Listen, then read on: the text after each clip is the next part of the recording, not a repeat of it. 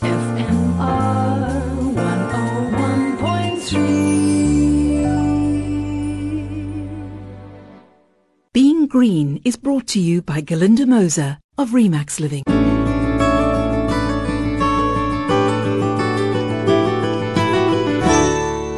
Hello and welcome to Being Green. I'm Glynis Crook.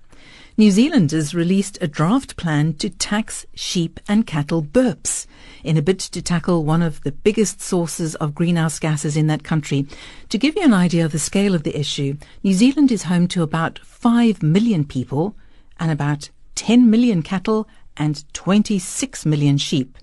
Agriculture in New Zealand accounts for about half of the country's greenhouse gas emissions, mostly in the form of methane, and there has been a lot of criticism of the government's failure to tackle the issue.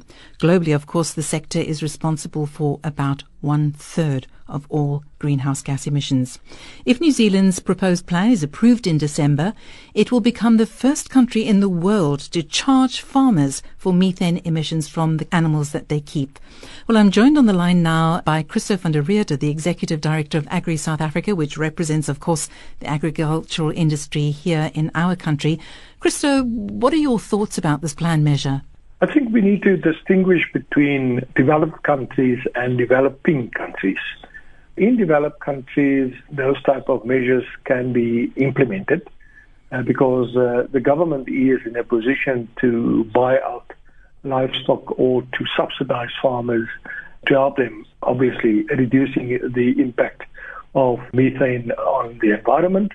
In, uh, I think, the European Union, in the Netherlands, they've got a similar type of scheme, not exactly like that but I think uh, they also plan to buy out livestock uh, to reduce the number of livestock. Uh, but remember, in the European Union as well as in the United States, China, as well as Brazil, uh, they do uh, provide a lot of producer support to uh, their farmers, and government and through government intervention, they can either reduce the carbon footprint or the methane uh, release uh, into the air so uh, because it has a harmful impact on, on uh, the environment. So you're basically saying that for South African farmers that would be an untenable measure? Yes, at, at this point in time, South Africa has a dual system. In other words, on the one hand, you've got uh, your uh, developing farmers, in other words, farmers that are now enjoying the fruits of, of commercial farming uh, but they still just produce uh, for household purposes.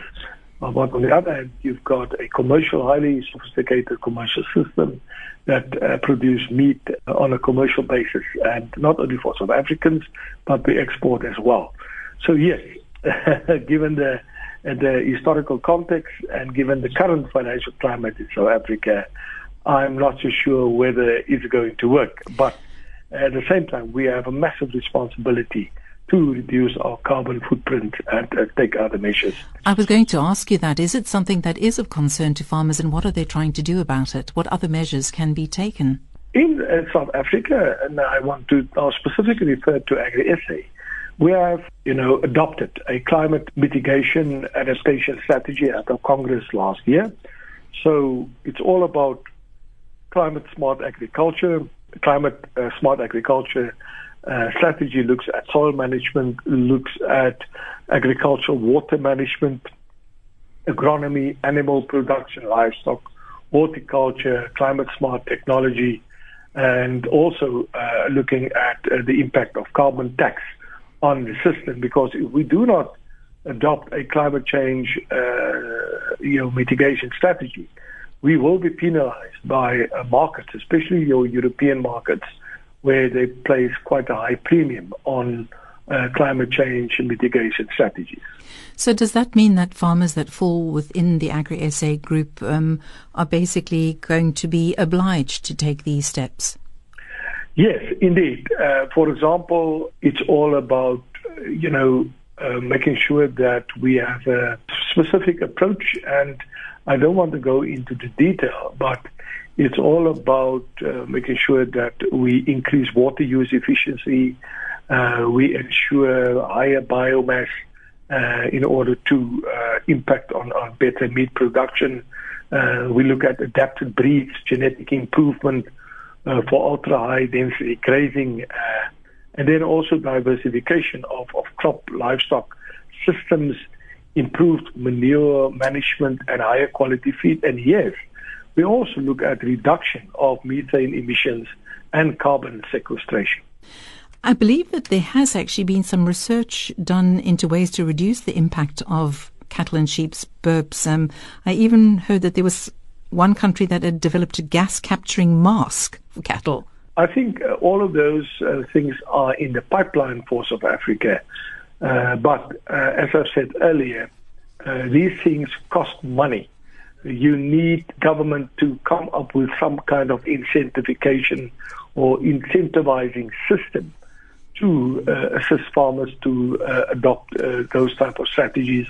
On the one hand, as I've said earlier, you need a lot of government support, especially when it comes to your developing farmers or your emerging farmers, uh, to create not only awareness about the impact of methane on the environment, uh, but also to create awareness about them adopting mitigation strategies.